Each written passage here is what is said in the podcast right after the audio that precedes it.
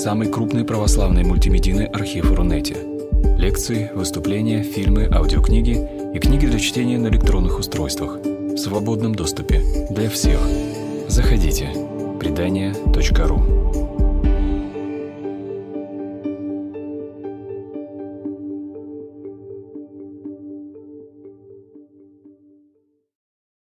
И сегодня мы поговорим о том, каким же является наше время.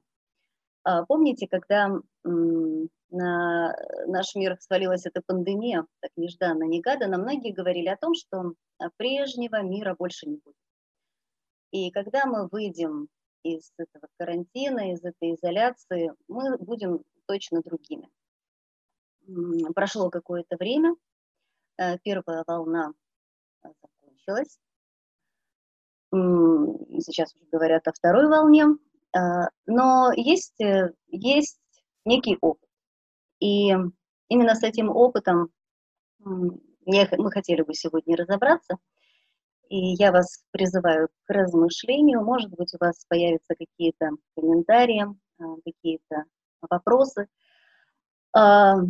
И вот э, вопросы я задавала людям в соцсетях. Мне было интересно, как на них повлиял карантин, вернее, даже не то, что как он повлиял на них, а то, как они из него выходили. А, знаете, интересно. Как Минутку, извините, пожалуйста, Наталья. Сейчас идет дубляж звука. Что-то а нужно то, как они из него выходили. А, видимо, давайте попробуем. Я сняла наушники. Отключите, пожалуйста,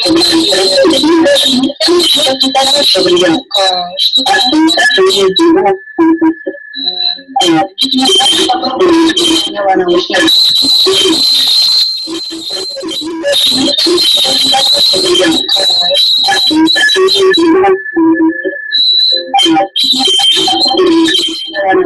У нас какие-то технические неполадки. А Таш, если я буду без наушников, слышите ли вы?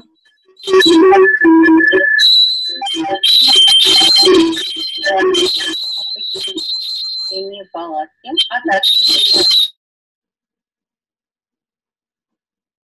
Угу.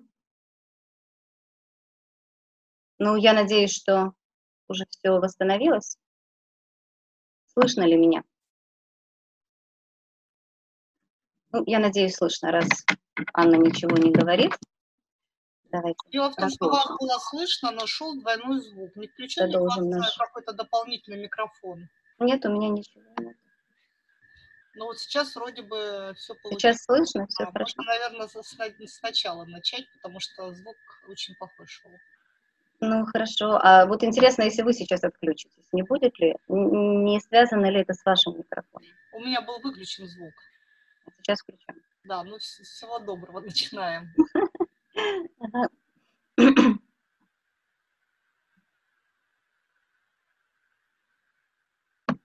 Дорогие друзья, добрый вечер.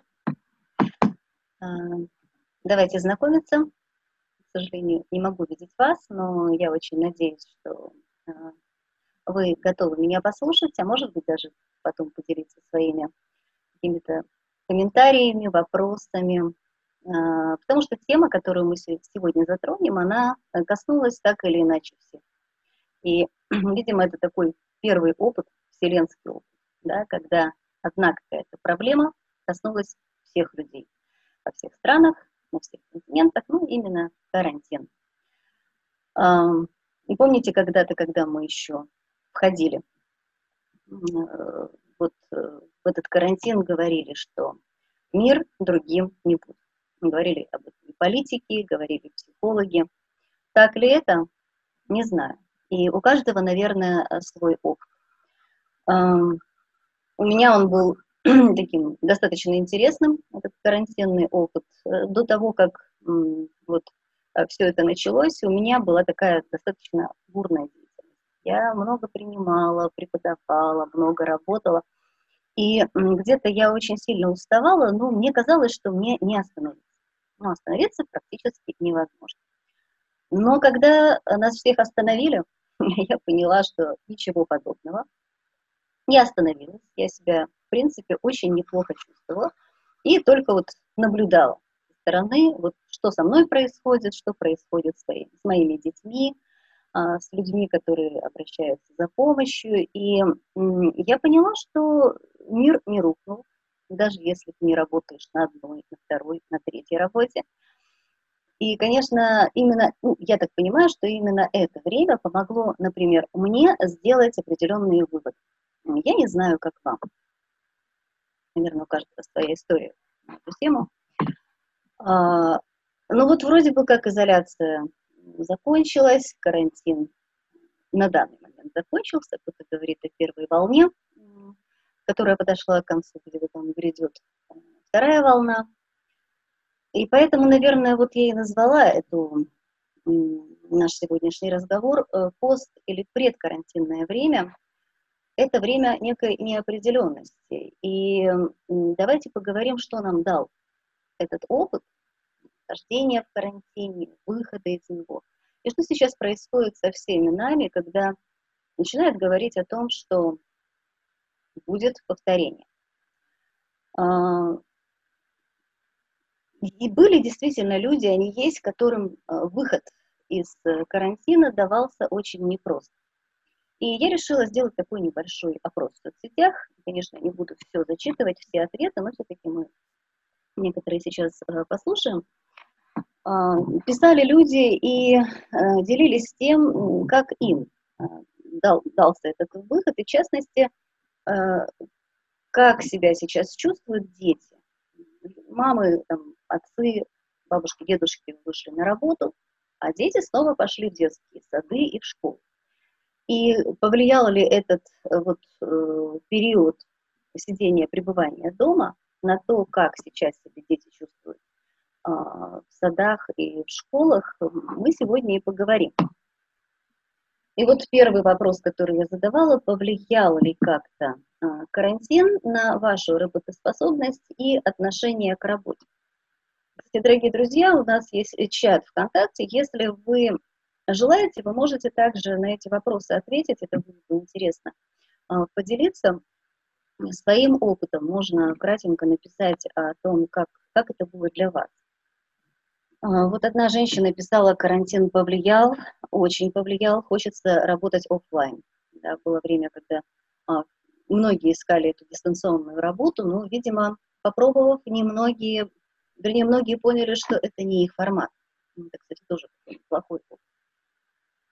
А, одна женщина, которая работает, э, с, ну, она логопед, она пишет, что также повлиял. Она как раз за это время повысила квалификацию и теперь может работать в интернете а, с клиентами из разных стран. Ну, вот такой положительный опыт, может быть, у кого-то он тоже есть, ну, в частности, вот из наших послушателей. Молодой человек пишет, да в работу, на работу не повлияло, уже несколько лет не работаю. А, но все эти закрытия и отсутствие доступа к активностям очень понизило качество жизни. А, все как-то трудно делалось. И сейчас тоже все эти маски, дистанции непривычно портят привычные дела. Сейчас мы как-то уже стали забывать, ну, в частности, вот у нас в Петербурге, э, на, на улицах многие люди уже ходят без масок, и кажется, что вроде как нет такого напряжения, но, как видите, не все. Есть, есть э, те, кому это как-то дается, опять же, не так легко. Мы все очень разные. А вот пишет женщина, которая работает в школе как раз. И она пишет, карантин дал возможность выдохнуть. Сама работаю в школе. А сентябрь, ну вот, да, сейчас э, вышли преподаватели, педагоги в школу. И сентябрь в такой загруженности и суете ощущается как полгода работы без выходных.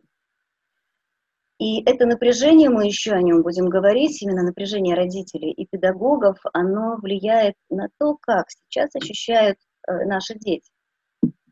А, следующий вопрос, который я задала, как адаптируются к школе э, как раз ребята, с какими э, трудностями они сталкиваются, ну да, и, соответственно, сталкиваются с такими же, ну не с такими же, а с некоторыми трудностями в связи с этим сталкиваются и родители. А ребенка раздражало дистанционное обучение. И потом девушка приспособилась, это старшеклассница. И теперь можно совмещать и дистант, и очно. и ей так нравится больше. Вот смотрите, это тот опыт, который, скорее всего, пригодится в дальнейшем, потому что дистанционное обучение, работа, я думаю, они сейчас э, будут практиковаться однозначно, и сейчас уже многие организации это делают и в институтах, появилась такая возможность. Поэтому кому-то это подошло, а кому-то было действительно нелегко. Дети к школе адаптируются хорошо, пишет многодетная мама, все рады вернуться, но при этом ощущают некоторое падение важности образования как такового. Вокруг меня мамочки немного расслабились и больше не трясутся за каждый пропущенный день или не сделанное задание, как-то проще стали относиться. Вот такое мнение.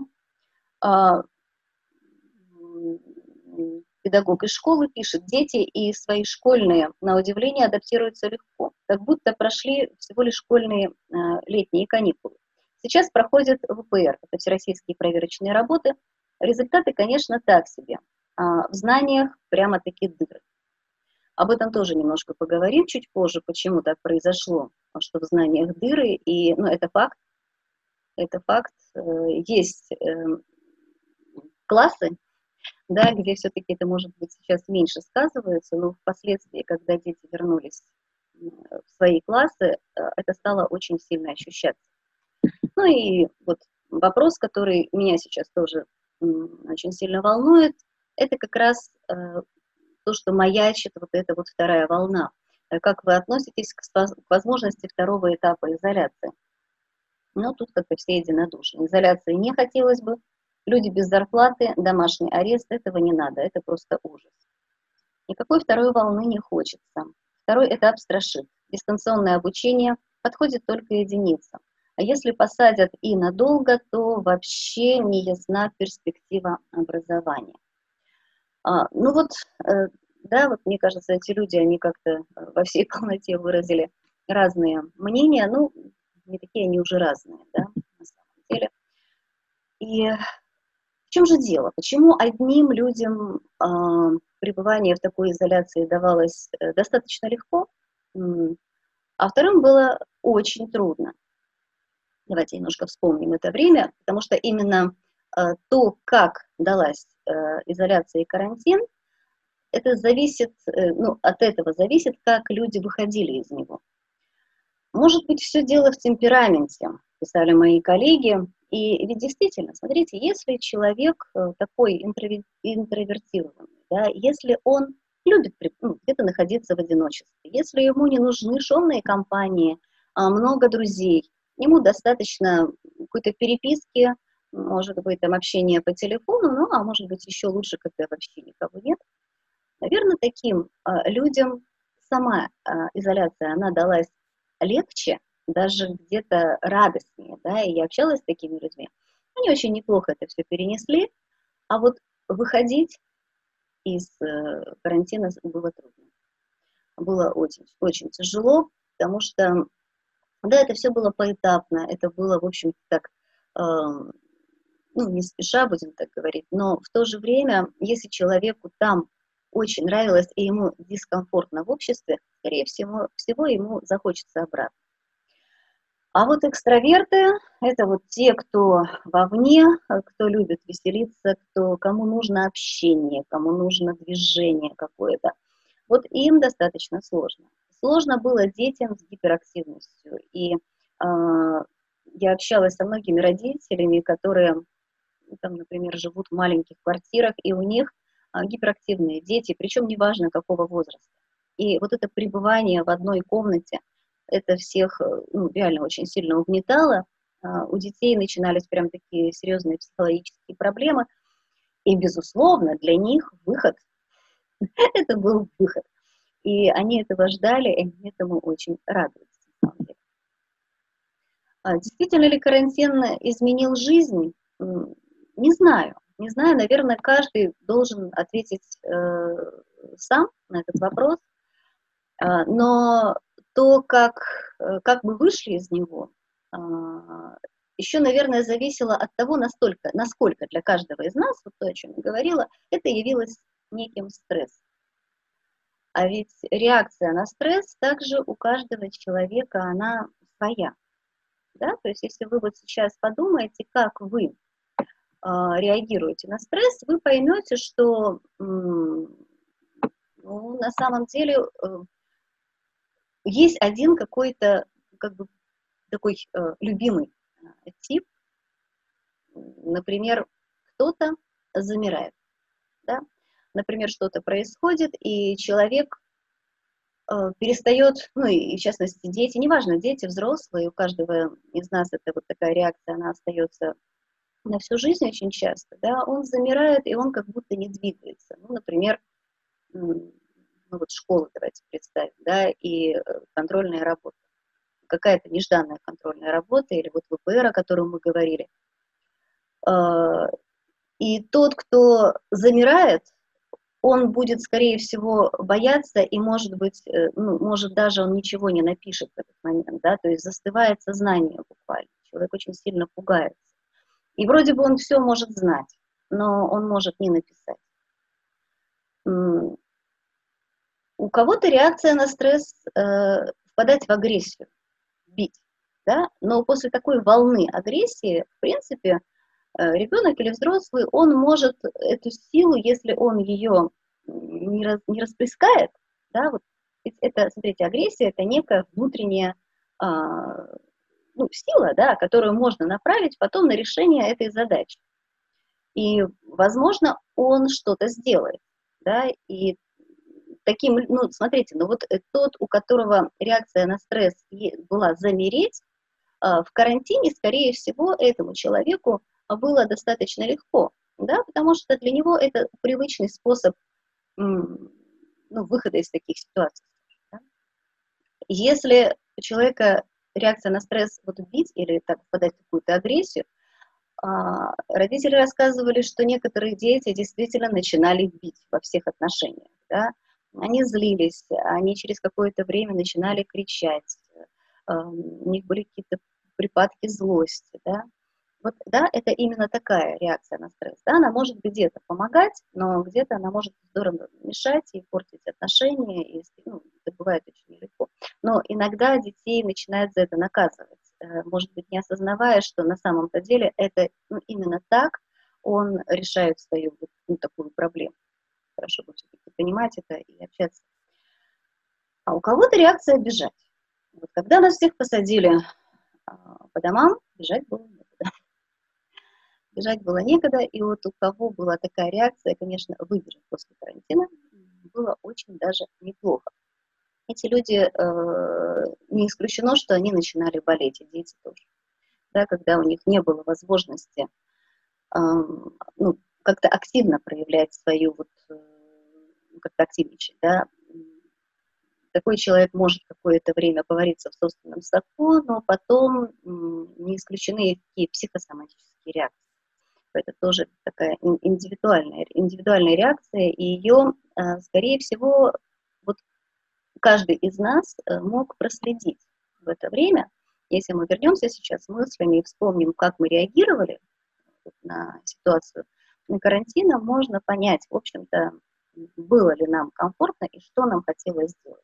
Умереть, убить или бежать. Ну, опять же, да, бежать было, в общем-то, некуда. Да, в то время обнаружилась некая тайна, да, то, что, может быть, мы не знали о себе. Опять же, именно то, что обнаружилось, оно как-то повлияло, а как э, человек, в общем-то, ну, ребенок, взрослый, вышел выходил из этого карантина, у кого-то обнаружились проблемы в отношениях. Ну, об этом мы говорили, я повторяться не буду, да, и об этом много в то время говорили.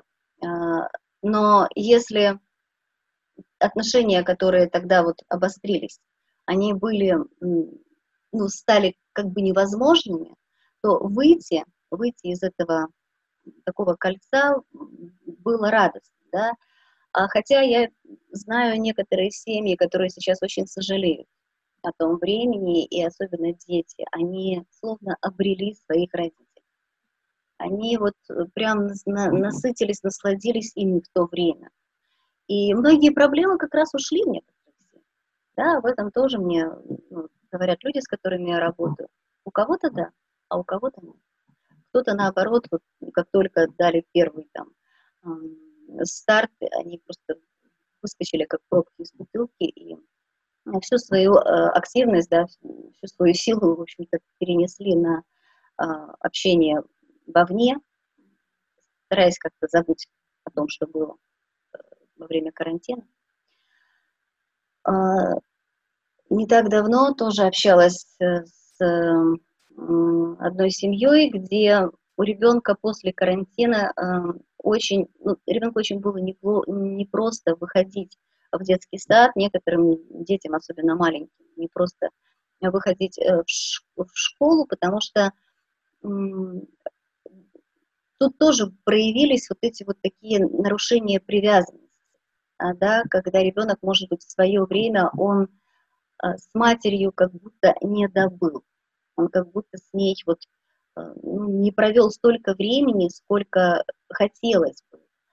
И теперь, когда это вроде как началось, вот это общение, он должен сейчас выходить опять в социум, что очень не нравится, и приходит сейчас, особенно вот с такими детьми 4-5 лет, э, родители на прием, и а, говорят, ребенок э, отказывается, например, ходить в детский сад. Некоторые вообще отказываются выходить на улицу, потому что есть теперь опыт, как это бывает, как это, когда родители никуда не спешат, и они прям, а, ну, теперь скучают по этому времени. И да, тоже вот многие детки начинают э, болеть, это вот такая психосоматическая реакция, когда их вытаскивают из э, достаточно комфортного такого для себя места, времени, можно даже так сказать. А, я думаю, не только у детей, но и у взрослых обнаружилось такое неумение себя занять. Ну, потому что когда у тебя много всякой деятельности извне, вот тут на картинке такой очаровательный молодой человек, а, когда помогают учителя, когда, ну, пусть и не помогают, да, но все равно в школе есть какая-то структура, даже если они не помогают так вот напрямую.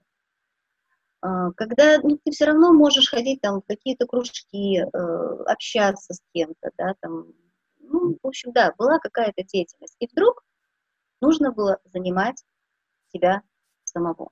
И для многих это оказалось вообще такой неподъемной ношей, это ну, оказалось страшной проблемой, особенно а, для детей такого подросткового возраста, да и да, для более старших людей тоже. Было очень скучно, кому-то было очень скучно.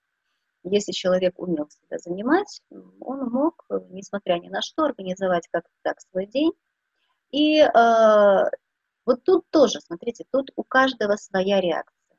Сейчас, когда мы вышли вышли карантина, э, для тех, кто не умел себя занять и, по сути, не учился этому в то время, для него э, сейчас этот выход, он предпочтительный, да, потому что как-то понятна некая структура, куда-то нужно ехать, куда-то нужно идти, э, есть какие-то ну, определенные там, этапы, да, которые нужно проходить. И такому человеку более комфортно сейчас в этой такой повседневной, естественной жизни, нежели было тогда. А, то же самое, да, вот трудности с организацией времени, это туда же, наверное. И не все люди преодолели благополучно. Да, э, не, нередко сейчас, вот именно сейчас обращаются люди разных возрастов, э, приводят детей с признаками э, депрессии. У кого-то начинались панические атаки, да, вернее, они начались вот сейчас уже. А, так бывает, когда человек долгое время, ну, для кого все-таки вот та изоляция, она была стрессом, ну, таким реальным кризисом каким-то, да, а именно после этого времени, да, уже теперь, когда все закончилось, у людей проявляются такие вот э, симптомы депрессии, там, апатия,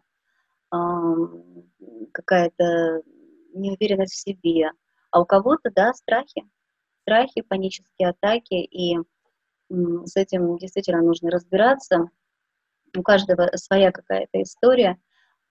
Также есть э, примеры, когда, ну, это вот больше касается взрослых людей или ребят, которые учатся в институте, человек насколько, настолько привык, то есть он сначала как-то боролся, да, вот в момент этой изоляции, а, он пытался как-то организовывать свое время, он пытался что-то придумывать. Ну, это те в основном, которые работают постоянно дома.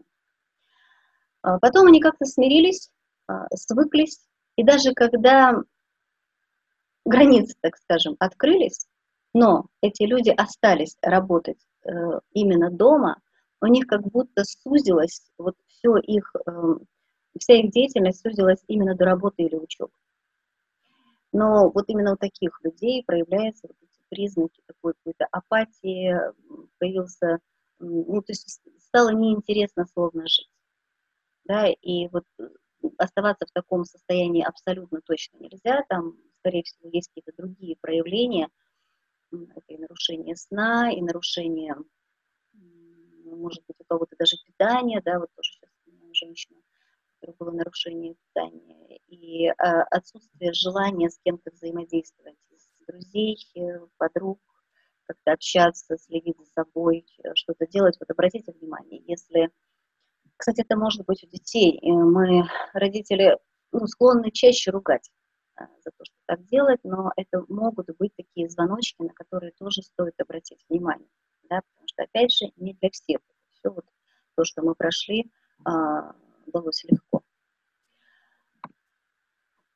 То, как э, люди встретили свободу, зависит, наверное, еще и от того, в каком а, человек находится возрасте.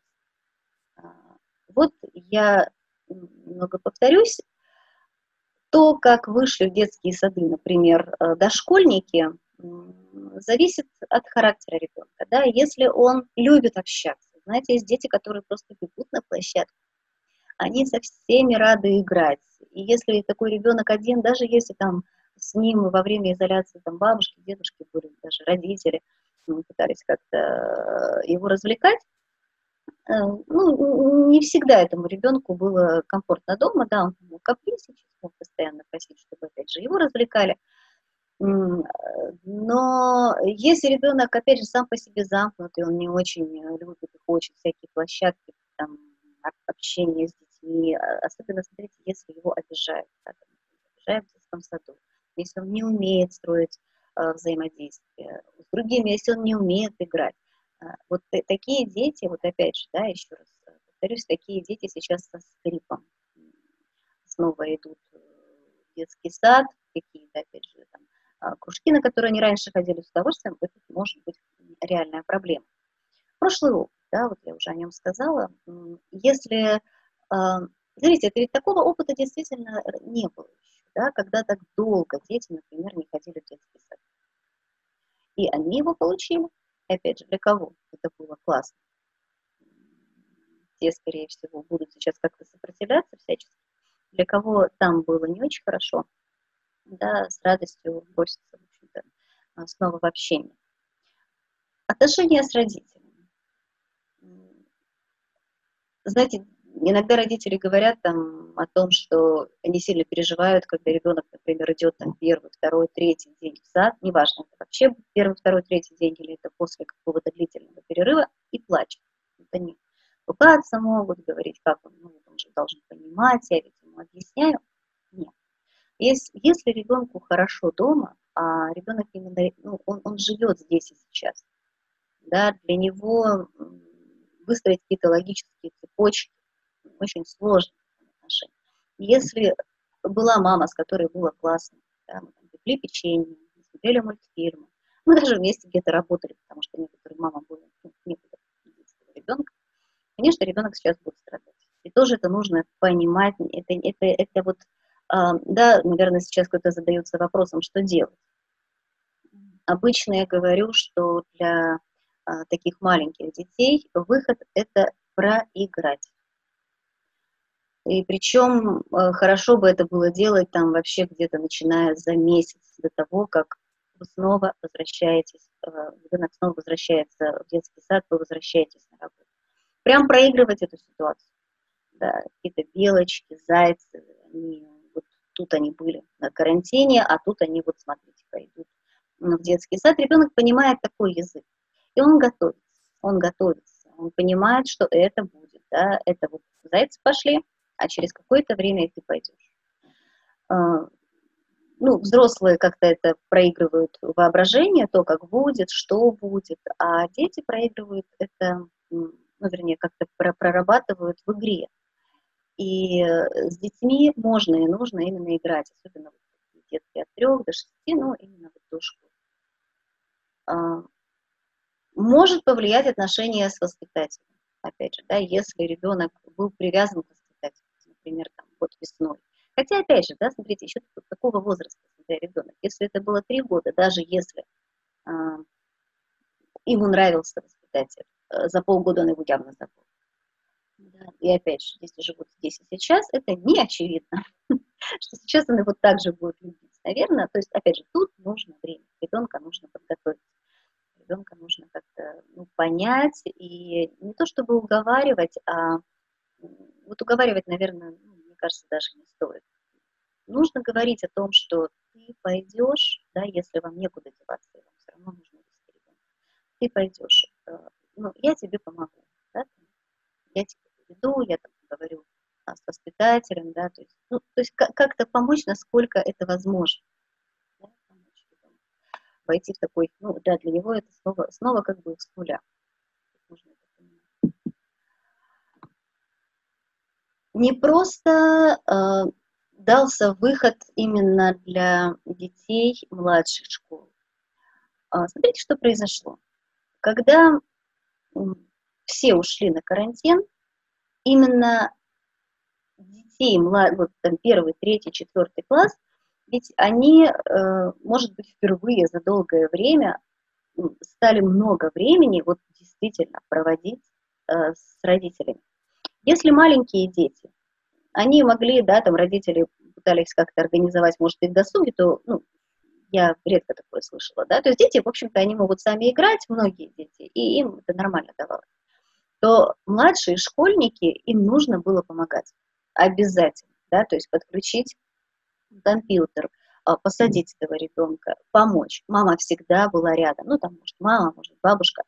Это была такая мощная помощь, и дети ее многие оценили да, а, то есть они, умение занять себя, вот именно об, обучать себя, они еще не умеют. И волей-неволей родителям пришлось это делать. Да, да, я понимаю, что родители делают домашние задания с детьми так или иначе, но тут ведь, смотрите, они еще и обучали детей. Это тоже был такой новый опыт. А, помощь старших была им 100% обеспечена. Да? То есть дети у компьютеров дистанционным обучением не сидели одни. Кто-то обязательно с ними был. А поскольку для детей социальные контакты, в общем-то, пока еще не играют такой большой, ну, серьезной роли, да, то есть, ну, в принципе, дети там до 9 лет, ну, они, да, понятно, что они могут страдать там своих подруг, друзей, но если говорить там первый, второй класс, э, ну, для детей это еще не, та, не так важно, как вот мы будем говорить дальше для подростков. И поэтому, безусловно, а, сейчас обсуждая эту проблему, я бы даже сказала, с преподавателями, а, да и с родителями, говорят о том, что младшие школьники, вот это самое такое слабое звено. Сейчас, оказавшись в школе без поддержки родителей, а что там греха таить, некоторые вещи родители делали за детей, они опять вынуждены все делать самостоятельно. И они, да, если их не научили, а просто помогали, им сейчас очень непросто, я хочу сказать. И э, мои знакомые коллеги, которые работают в школах, говорят, что у детей очень слабая вот на данный момент концентрация внимания. Они очень плохо сейчас запоминают. Они, в принципе, рады вернуться для того, чтобы а, потусить, да, там, побегать, поиграть. Ну, другой вопрос, что побегать они сейчас вот так не могут, как раньше ну, в общем-то, им идти в школу особо незачем. И знаю семьи, которые переводились, переводятся да, на дистанционное обучение, на семейное обучение, потому что идет э, абсолютный протест, и не очень хотят возвращаться в школу, ну и всячески делают так, чтобы не вернуться. И кто из родителей может, иногда ну, некоторые все-таки сдаются и оставляют детей на семейном обучении. А, Дети э, средней школы чаще вернулись э, в школу с удовольствием. Почему? Потому что именно у них есть вот эта потребность в общении. Потому что именно у них э, мотивация к учебе, она очень-очень низкая. Ну, потому что если ребенок до 4, до 4 класса в среднем, да, он больше учится для того, чтобы быть хорошим, чтобы для них важны оценки, да, как оценивание именно. А важно, ну, там, чтобы это нравилось учителям, родителям, э, там, одноклассникам. Для них это действительно важно. Там, не сделать плохо. То средняя школа – это вот такое провальное звено. У них особо-то, в общем-то, мотивации к учебе нет. Они еще не поступают в институт, им хочется дружить. И вот представьте, да, таких ребят выдернули из этой вот системы и посадили учиться дистанционно. Все знают, как это проходило. А, нередко дети просто включали компьютеры, ложились дальше спать. В общем-то, под э, такой сладкий голос учителя. А, родителей рядом не было очень часто, да. Ну, а если родители оказывались рядом в соседней комнате, это были скандалы. Зачастую, потому что для детей вот такое обучение, это было мучение. Да, то есть таких вот ребят а, там, 10, ну, 14 лет. И смотрите, обучение про, проходит по компьютеру. А компьютер у них очень часто ассоциируется ведь с игрой. Ну, не часто, а ну, практически у всех. С игрой либо с общением. И, э, ну, я пока еще не видела детей, да, вот, которые бы пришли и сказали, что я учился, не, не открывая да, вот окошечко, где он мог бы тут же переписываться со своими там одноклассниками. Безусловно, очень э, упала, ну, то есть вот здесь как раз уровень знаний в этом звене у многих э, упал, да, а, потому что родители все-таки требовали, они уже с ними не сидели с этими детьми, они не помогали. А взять самостоятельно дети не могли. И поэтому, дорогие родители, вот именно этому звену, именно этим детям очень важно помочь. А, да, хочется, конечно, там, ругать, хочется сказать, что ты вот смотри, я тебе говорила, учись. Не могли. Многие просто не умели. Да, вот таким образом они не умели учиться. Поэтому сейчас важно подключиться и как-то с пониманием отнестись к этому и помочь помочь, да, то есть, может быть, требования немножко занизить и как-то ну, спросить у ребенка.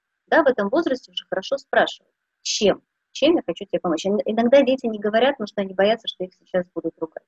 Накажут, тут уже действительно некоторые дурака валяли, да, и ничего не делали. А некоторые просто не могут воспринимать информацию в таком виде. Мне не привыкли. Итак, подростки. Вот э, подростки – это уже практически взрослые люди, и то, как они сейчас вернулись в школы, зависит во многом именно от опыта и от мотивов. А, многие из них, э, ну, что греха таить, они неплохо себя чувствовали дома, да, и они собирались там, ну, кто-то, кто-то не соблюдал никакую изоляцию, да, то есть они могли там собираться в стайке и где-то куда-то выходить даже или общаться по зуму, переписываться.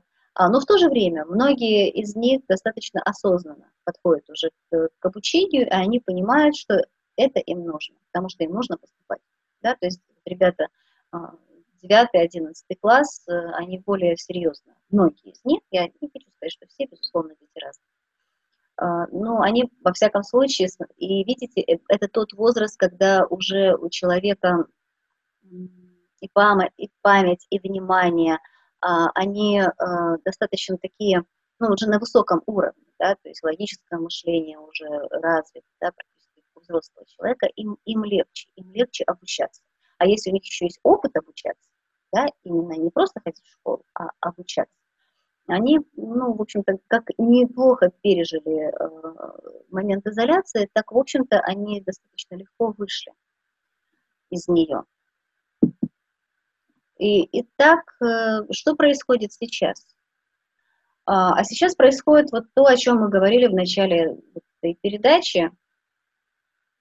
Жесткие требования к учителям, к администрации школы приводят к тому, что педагоги находятся в очень таком тревожном а, состоянии, многие из них. Э, ну, все, все мы знаем, да, как это сейчас происходит, э, и требования Роспотребнадзора, и постоянные проверки, и, наверное, вот это вот переструктурирование самих, самого пространства, э, ну, а вы знаете, да, что детям нельзя, например, бегать по школе, как раньше. Да? Они должны все время находиться в этом небольшом помещении, нигде не пересекаться. Для многих детей это ужасно. И я говорила со многими ребятами, они от этого очень сильно страдают.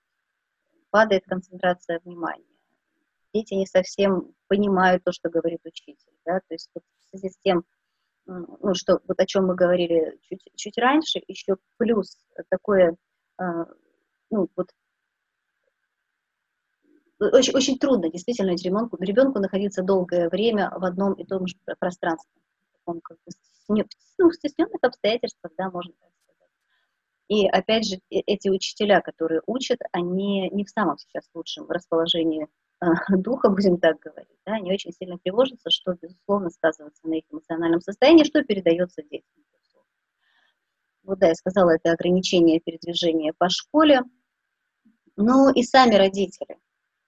Вот, мне кажется, сейчас э, большей даже проблемой является не то, что мы уже прошли, да, и может, может даже на данный момент не сам коронавирус, а то, что все мы как будто в неком ожидании. И эти тенденции тревожат всех.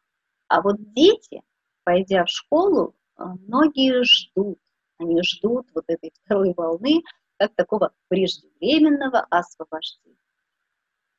Когда э, ребенок ждет вот этого освобождения, э, учиться ему очень тяжело. А что с этим делать, э, мы сейчас поговорим немножко раньше. Сейчас просто вспомнила э, одного парня, который должен был перейти, э, уйти из одной школы, перейти в другую успеваемость упала, в общем-то, ну, практически на, на ноль. А, и он все время спрашивал, ну что, ведь я последний день сегодня? Я последний день сегодня? Это продолжалось месяц. В течение месяца родители не могли решить этот вопрос, там, ну, с документами была проблема. И как только родители сказали, что, к сожалению, ты не можешь уйти из этой школы, мы ну, не смогли его отдать туда, куда планировали, у ребенка все сразу стабилизировалось. Он успокоился, он через какое-то время втянулся. Хотя, ну, надо сказать, что перевести-то его как раз хотели, потому что очень была сложная программа. И он не то, что даже не, он, он не мог и не хотел ее как будто бы брать, но как только он понял, что вариантов нет, ему придется здесь учиться. Все стало хорошо, да, через какое-то время он втянулся, он осознал, что отступных путей ему не дают, и э, улучшилась память, улучшилось, э, опять же, тоже внимание. Он стал более концентрированным, и он, он смог. Да, он смог, и он взял программу этой гимназии, несмотря на то, что ну, всем казалось, и учителям, и родителям, что он не справится. Да? Поэтому вот это вот ожидание какое-то, да, или какая-то надежда, которую имеют сейчас дети, ну, не только дети, а, оно может э, влиять на то, что ухудшается, ухудшается вот, и в образовании это, в обучении это может э, сказываться, да, и в поведении, да, может влиять. А, как помочь? Вот, когда я проводила опрос, многие писали о том, что сложнее всего жить именно в состоянии неопределенности. Да, и сейчас так живет и наша страна, и не только наша страна, потому что мы как будто, ну, может, даже впервые оказались в таком состоянии, когда мы не знаем, абсолютно не знаем, чего ожидать. И более того, от нас это, в общем-то, не зависит. Да, когда мы можем э, принимать какие-то решения самостоятельно, ну, человек чувствует себя более комфортно, более спокойно. А вот сейчас э, никто не знает. Через месяц э, закроют школы, например, всех опять переведут на какое-то дистанционное. Через два. Или этого совсем не случится. И э, люди находятся в таком состоянии, состоянии некой тревоги. Э, когда я размышляла об этом, я думала о том, что на самом-то деле мы, мы так, в общем-то, живем всегда. Да, ну, до конца никто из нас никогда не может сказать, а что, в общем-то, тебя ожидает завтра. Но есть такое ощущение. Ощущение, что мы контролируем. Ощущение, что мы знаем. Хотя на самом деле мы не очень контролируем и не очень знаем. А, я думаю, что это как раз тот момент, когда нужно развивать жизнестойкость. И вот люди с более высокой жизнестойкостью, им справиться с такой ситуацией будет проще. Что такое жизнестойкость? Вот, кстати, это как как-то в одной из э, программ я говорила уже об этом, не слышал, может, впервые для кого-то это определение сегодня будет звучать лет, наверное, ну, 50 назад э, в одном таком большом, на одном большом предприятии люди попали примерно в такую ситуацию, как сейчас попала вся наша страна. Ее предприятия должны были закрыть. Но когда закроют, э, куда, кого уволят, никто не знал. А для людей это была очень значимая работа, но и не увольняли, да, то есть они не могли уволиться, Э, но знали, что там 70% будет уволено в течение года. И вот люди попали в такую неопределенность. И э, психологи обнаружили, что у, ну, вот нас, насколько по-разному эти э, сотрудники переносили вот такое, будем так говорить, испытание, да, вот, э, ну, психологи называют такой пролонгированный стресс, когда ты ничего не знаешь. А, и для некоторых людей вот именно такие условия стали трамплином. Знаете, такое, как прям они активизировались, и они э, очень сильно изменили свою жизнь. Именно вот именно в такой состоянии, ну, в, так, в такой ситуации подвешенности. Смотрите, сейчас происходит то же самое. Для кого-то вот э, такие условия, они являются прям какими-то, ну, то, что же желаемыми, да, но люди, люди как будто вот собираются, собираются, и э, вот жизнестойкость, э, о ней писали и философы, и в христианстве, по сути, есть подобные определения. Это, знаете, такое мужество жить, жить вопреки. Даже когда я не имею никаких... Ну, я, я не знаю, что будет завтра. Да? То есть гарантий не, ну, вроде как нет ну, я должен продолжать. Да, это мужество жить, жизнестойкость. Это так, такой как бы жизнь, ну, опять же, да, есть а, некий конструкт, который был, личностный конструкт, который был обнаружен вот теми психологами, которые наблюдали за людьми э, в организациях, которые я сейчас говорю. И оказалось, что высокая жизнестойкость – это когда у человека есть э, три таких компонента фактора. Во-первых, эти люди очень вовлечены. То есть у них присутствует высокая вовлеченность. Что такое вовлеченность? Это когда, несмотря на то, что я не знаю, что будет завтра, я не теряю интерес. Да, мне интересно делать то, что я делаю. Я подхожу к этому творчески. А, вот я живу сегодня, выполняю сегодняшнюю задачу, и мне это нравится потому что, ну, в принципе, мир для меня всегда, в общем-то, открыт, и я открыт для мира. И что бы сейчас ни произошло, я об этом не буду жалеть, да, то есть я вовлечен в процесс. Э, вот для многих детей это, ну, это сложно, да, особенно если мы как взрослые начинаем вести такие разговоры, да, там, дома, где-то на кухне, ну, тем более с детьми, да непонятно, как будет, да непонятно, чем все закончится, да сейчас нас опять закроют, да опять сейчас будет безработица. Дети впитывают как будто. И все. Они больше не хотят. Не хотят учиться, а, они расслабляются, поэтому вовлеченность нужна как э, взрослым, так и детям. Да? Мы живем здесь и сейчас, и мы максимально пытаемся заинтересоваться той задачей, которую делаем. Да? Учимся, работаем. А, можно ли это как-то в себе развивать? А, э, думаю, можно. Да? А, важно находить и обозначать плюсы в любой ситуации. Да? То есть, опять же, мы не уходим от реальности.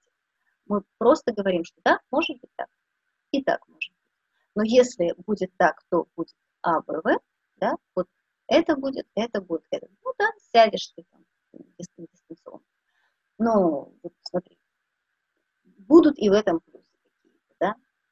Если останется все как есть, ну, опять же, вот смотрите, для, я сейчас даже не говорю, какие это могут быть плюсы, потому что для каждого возраста, в каждой семье это может быть что-то свое и помочь ребенку это увидеть, ну, и увидеть это самому, безусловно, потому что дети они понимают, что если ты просто их воспитываешь, а сам так не думаешь, они не верят.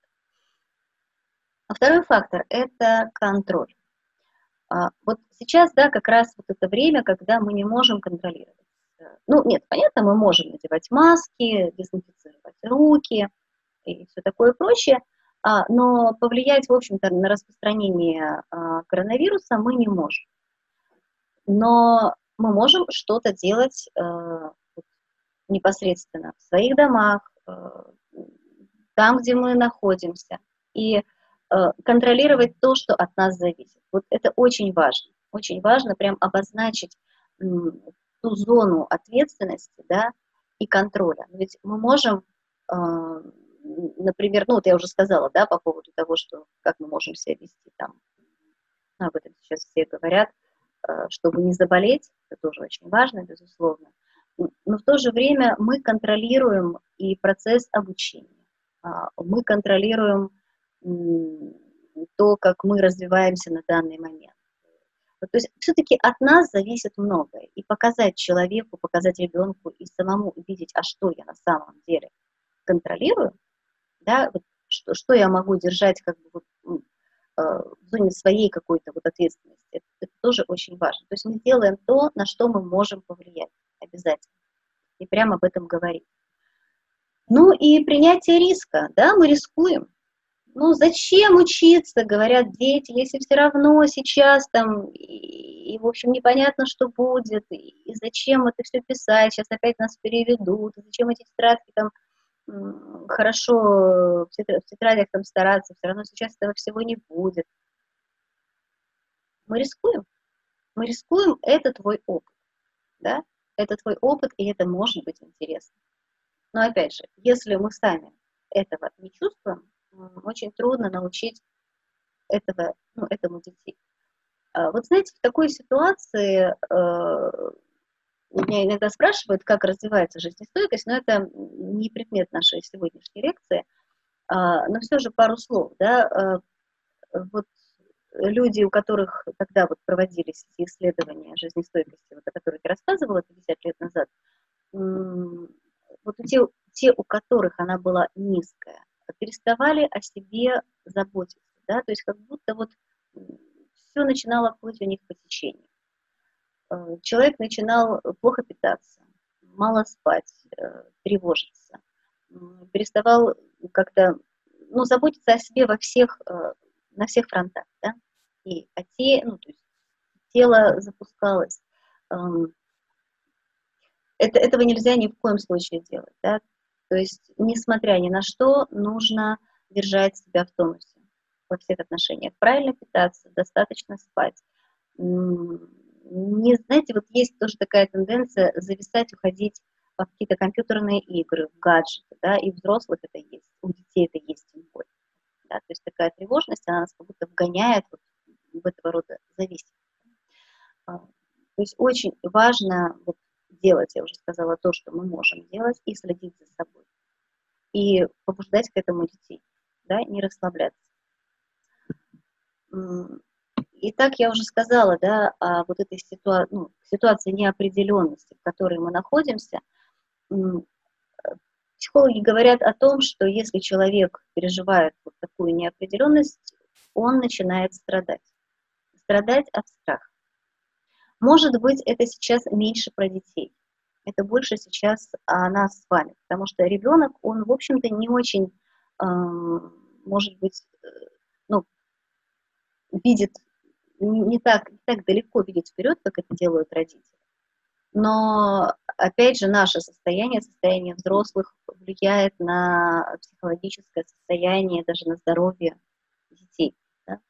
Поэтому то, как мы относимся к неопределенности, зависит да, от э, как бы, успех наших детей и наши отношения, и наше, ну, вообще состояние в целом, да, зависит психологическое состояние от того, как мы видим и как мы относимся к неопределенности. Так вот, э, да, взрослые могут страдать именно потому, что испытывают страх.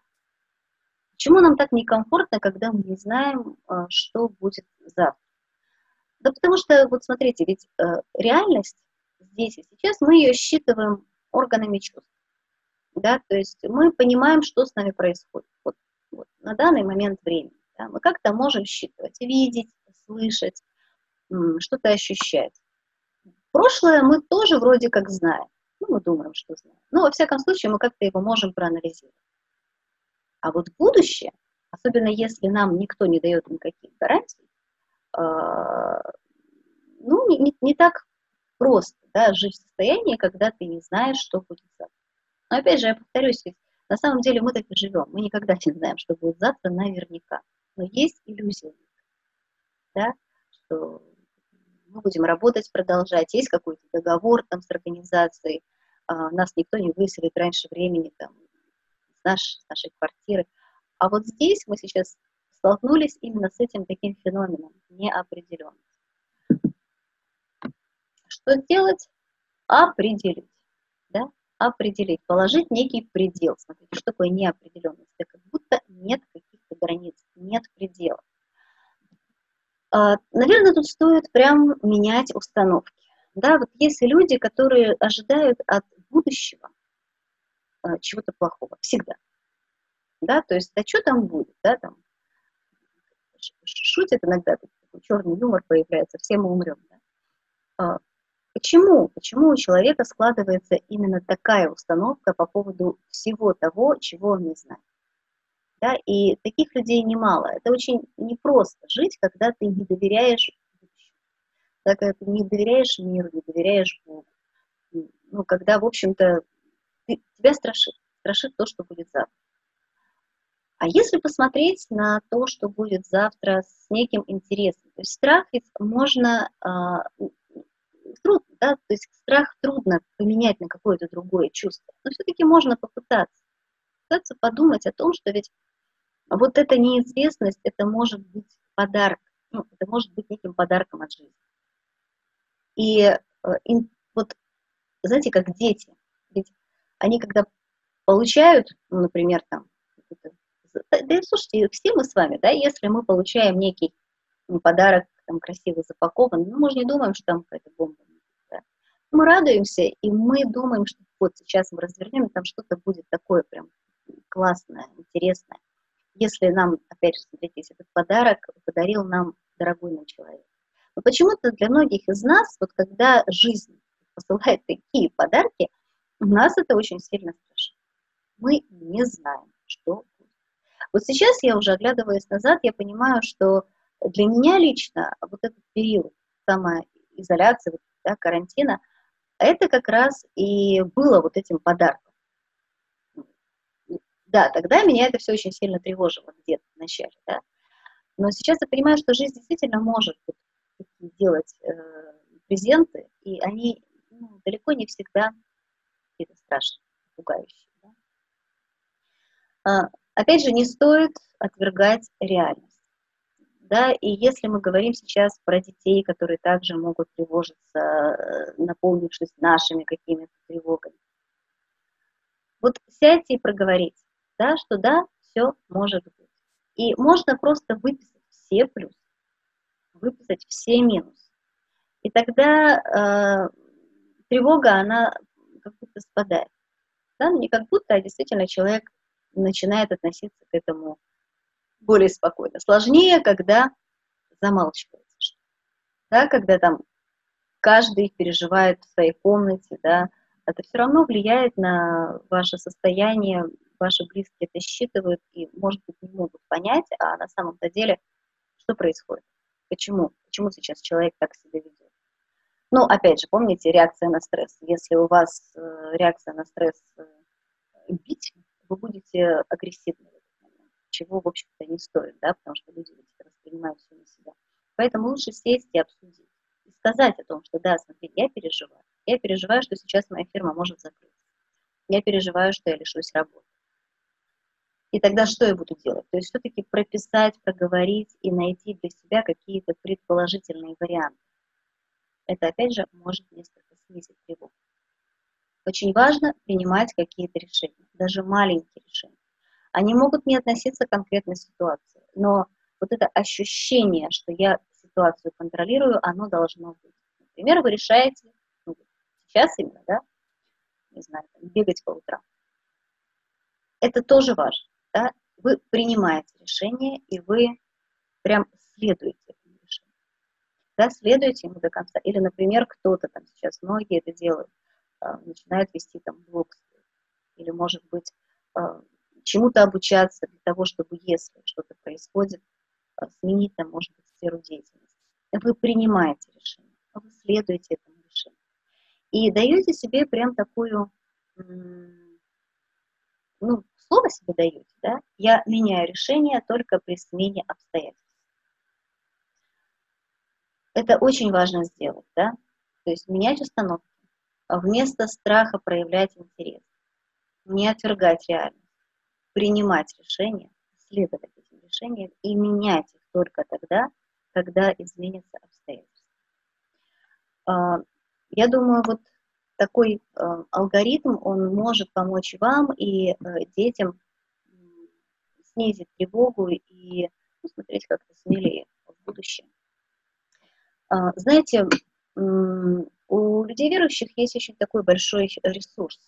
Это вот именно, именно вера, да, что ведь э, если мы, э, ну, если мы верим, да, то нам все содействует во благо.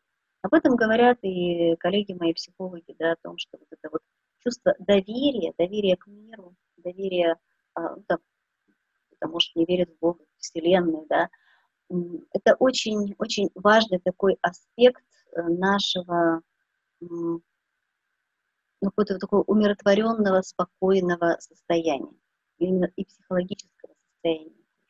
Действительно, мы можем все не знать. можем не знать, как это будет, но у нас есть теперь уже опыт, мы знаем, как это было. Не для всех он был, а, мы уже сегодня поговорили об этом, не для всех он был каким-то радужным, там, положительным, но мы все через это прошли, и я думаю, что даже если вторая волна она как-то нас затронет, мы обязательно с ней справимся. А, дорогие друзья, вам спасибо за внимание. Если у вас есть какие-то вопросы или комментарии, вы можете сейчас написать в ВКонтакте.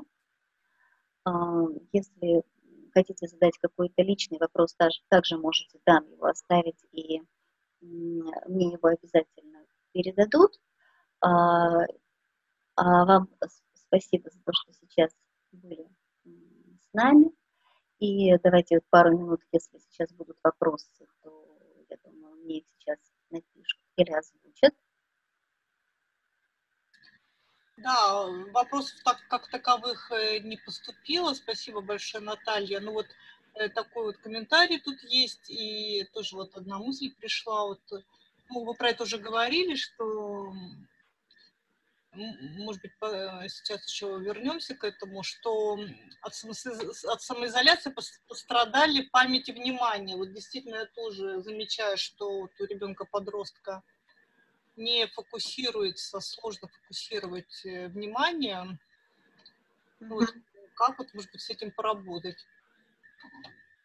Да, ну вот такой вопрос. Вот если действительно чувствуешь, что по какой, во-первых, вот действительно ли это от этого, что фокуси, фокусировка, концентрация внимания пострадала, и как говорится, мысли в кучку собрать сложно. Есть ли какая-то тут зависимость, или это просто какие-то единичные случаи? Ну, вот здесь вот комментарии, я тоже это замечаю. И что можно с этим сделать? А, ну, вот педагоги говорят, что это не единичный случай, что этим действительно сейчас страдают дети.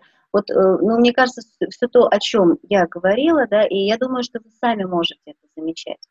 Ведь очень долгое время э, мы были, ну, в такой, ну, такое не психологическое слово, некой такой э, свободе, разболтанности.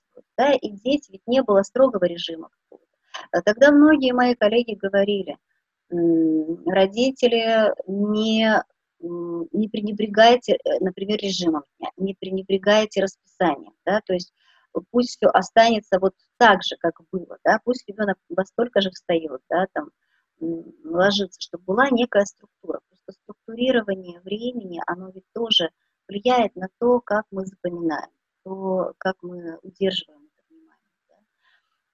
и сейчас то же самое, да, то есть нужно, нужно возвращать, возвращать, но тут, опять же, должно пройти какое-то время, возвращать ребенка вот в реальность. И опять же, я еще раз повторюсь, если дети ждут, что они сейчас э, все это свернется, и они опять смогут быть вот в таком свободном режиме, очень трудно сконцентрироваться, да, очень трудно детям на самом деле. Есть, безусловно, какие-то а, определенные там техники, на концентрацию внимания, можно это все использовать, можно там, поработать со специалистами, но мне кажется, психологический аспект, он а, ну, достаточно такой мощный в этом, в этом плане.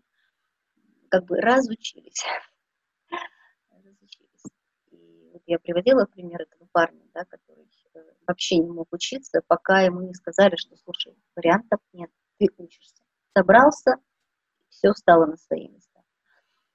Да, поэтому тут, тут наверное, ну, надо, надо с ребенком поговорить и, и попытаться понять, а что вообще произошло. Что дети, они сами иногда понимают ну, лучше, чем мы это предполагаем.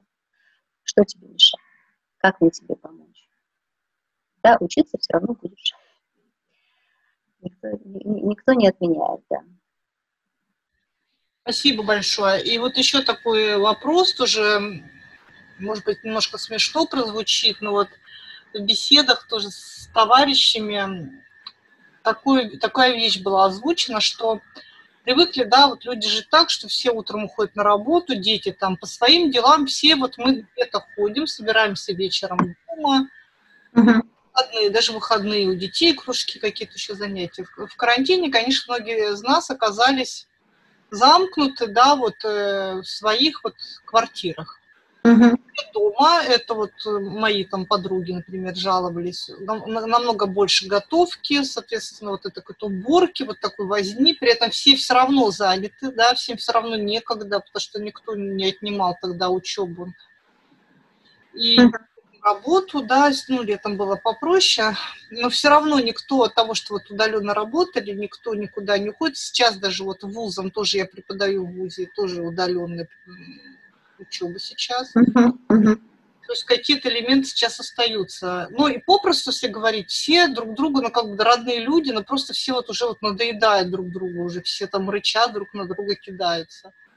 Вот эм, как можно сказать, что это выявляет какие-то проблемы в семье или просто, ну вот даже период закончился, люди вот вспоминают со мной, делились, что, что это такое – было. Вот так, оказывается, мы так на самом деле друг друга не любим. И знаете, тут можно уже такие далеко идущие выводы сделать.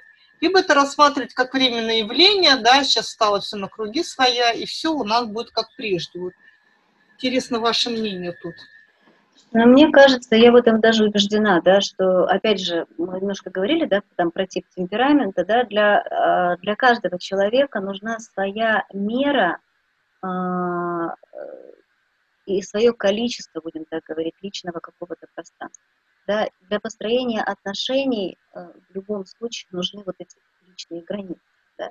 И границы, и свобода. Ну, потому что э, я знаю очень много людей, которые э, для того, чтобы им ну, восстановить свое душевное равновесие, нужно именно не общение с друзьями, да, там, с родными, ну, это, это тоже, да, но это несколько другое а нужно просто вот час э, походить, погулять в одиночестве по городу или побыть даже не час, да, то есть я знаю женщин, которые говорят, мне нужно день, да, день, чтобы выехать, никого рядом не было, а, да, в то время мы попали в такую ситуацию, когда мы не могли себе это позволить. И поэтому, безусловно, если человек не может восстанавливаться, да, как он привык, ему это необходимо, накапливается вот это вот такое, ну, такая негативная, да, негативные чувства, эмоции, ну, энергия какая-то негативная. Да? А если все нуждаются вот именно в такой автономии, если для всех это вот способ восстановления, именно такой, тоже сложно. А теперь смотрите, если, например, у кого-то из членов семьи э, ему нужно для того, чтобы, опять же, как-то подпитаться э, именно общение, и он готов там с мамой сидеть в обнимку с сутками, да, а мама от этого как выжатый лимон, ну, потому что она не любит его, потому что это наш такой вот, э, э, ну, как они еще называются, такие типы личностной, личностной адаптации, они разные. Они у каждого разные. Вот, поэтому я думаю, что тут не всегда это даже там выявляет какие-то... Знаете, это что-то нам говорит про себя. Это может быть не про отношения. А да, я много чего поняла про себя, понял про себя во время карантина. Тут вот хорошо бы переосмыслить, что ты понял. Это точно опыт, который нужно сейчас э, взять и применить. Вот как-то так, наверное. Анна? А, спасибо большое. Э, так, ну больше у нас вопросов пока нету. Я думаю, что тогда мы можем вас поблагодарить и пожелать всем хорошего настроения. Да, и будем надеяться избежать второй волны. А если даже не избежим, тоже из нее что-то взять положительно. Спасибо, Анна, за то, что пригласили. И всего доброго всем душевного равновесия, спокойствия